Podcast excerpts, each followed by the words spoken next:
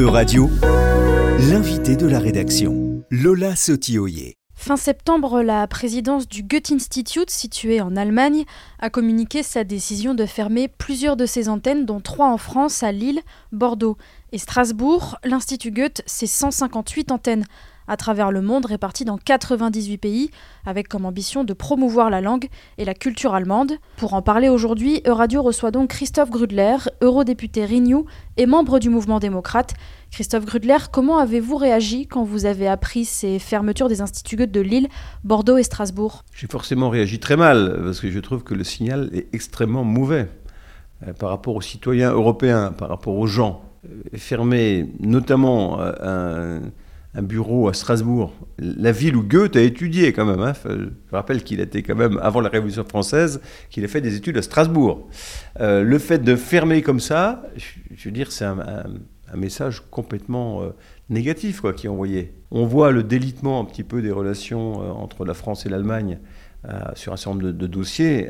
tout le monde regarde ça effaré. Hein. Moi, je, je, je, viens de Belfort, donc dans le sud de l'Alsace, je suis à 30 km de la frontière allemande dans le quotidien, les gens ont l'habitude de passer la frontière, ont l'habitude de parler un peu la langue du voisin. Et, là, personne ne comprend. Je pense qu'on aurait plutôt intérêt aujourd'hui à, relancer le, franco-allemand à tout niveau, euh, et également au niveau culturel.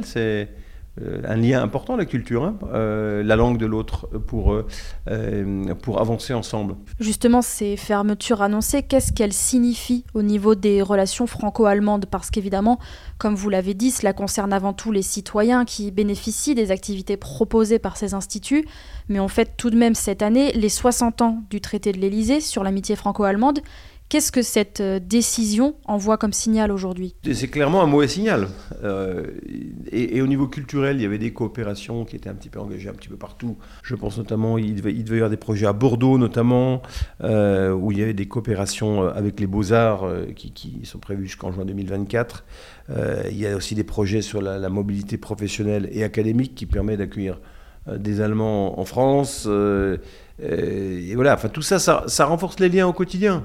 Et en effet, on vient de fêter les 60 ans du, traité de l'Elysée, qui sacralise euh, l'amitié franco-allemande. Euh, et en fait, on a l'impression de faire des choses et le contraire. Alors, j'entends bien qu'on doit tous faire des économies budgétaires, qu'on a tous des, budgets contraints. Euh, il y a la géopolitique, il y a la guerre en Ukraine, il y a pas mal d'engagements à travers le monde, et donc on doit aussi mobiliser de l'argent pour ça mais cogner la culture, si vous me permettez l'expression, et l'apprentissage des langues, notamment l'apprentissage de l'allemand, je pense que c'est une, erreur très grave. C'est peut-être pas le meilleur exemple, mais au Parlement européen, le fait que je puisse parler allemand avec les collègues allemands, ben c'est plus facile après de leur parler de mes problèmes peut-être de français sur l'énergie sur, ou sur d'autres thématiques, parce qu'ils notent une proximité au niveau de la langue, euh, et c'est bien mieux que de parler en anglais ou, ou encore autre chose. Donc y a, ça montre une envie de rapprochement. Euh, et après, c'est plus facile de traiter les problèmes. Donc là, vraiment, euh, on va un petit peu à l'encontre de, tout ça. Donc c'est, euh, encore une fois, on a voulu économiser peut-être 20 millions d'euros. je pense que ça aurait été plus pertinent de, de ne pas les économiser dans cette partie-là parce que le moteur franco-allemand est essentiel à la construction européenne. Et est-ce que ces fermetures sont un peu euh, symptomatiques, si on peut dire, d'un fossé qui se serait créé entre nos deux pays ces derniers mois ou ces dernières années? Alors, mais il est clair que ça creuse un fossé. Quand on, parle du principe que ces instituts ont pour vocation de renforcer nos relations culturelles, à partir du moment où vous en fermez trois, ben, vous diminuez nos relations culturelles. C'est aussi dû au fait que la culture est malheureusement souvent considéré comme la dernière roue du carrosse dans les relations. Et pourtant, c'est le, meilleur des liants, pour moi, c'est la culture. C'est ce qui comprend la culture du voisin, euh, c'est déjà une façon de pouvoir avancer avec lui sur des problèmes identifiés de part et d'autre. Euh, et, donc, je voudrais pas non plus être euh, ultra négatif. Je veux dire, les relations entre la France et l'Allemagne sont quand même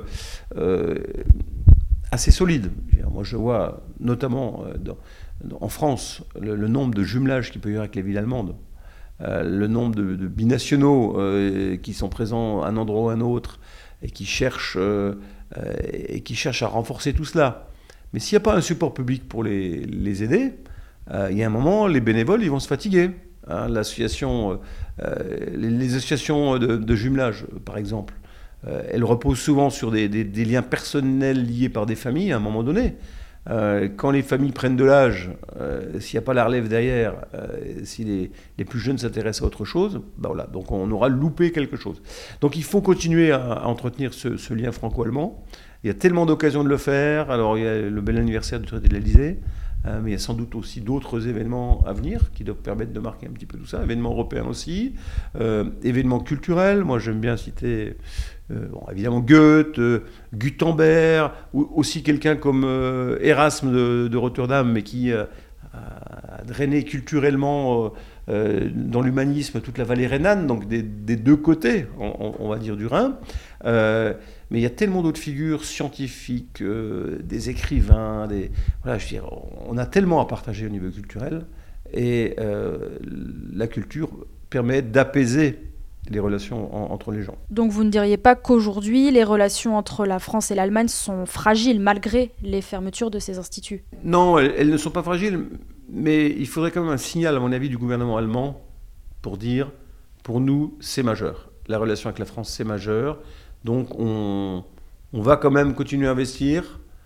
Euh, et ok, peut-être que pour des raisons géopolitiques, on va peut-être se développer dans les ex-pays de l'Est, etc. Euh, ça n'empêche pas de le faire, hein. mais euh, pas au détriment de, l'essentiel, quoi, qui est d'alimenter le moteur franco-allemand. Christophe Grudler, cette amitié franco-allemande, elle est symbolisée particulièrement cette année par le traité de l'Élysée, dont on fête les 60 ans. Après 60 ans, que peut-on encore attendre aujourd'hui de cette coopération?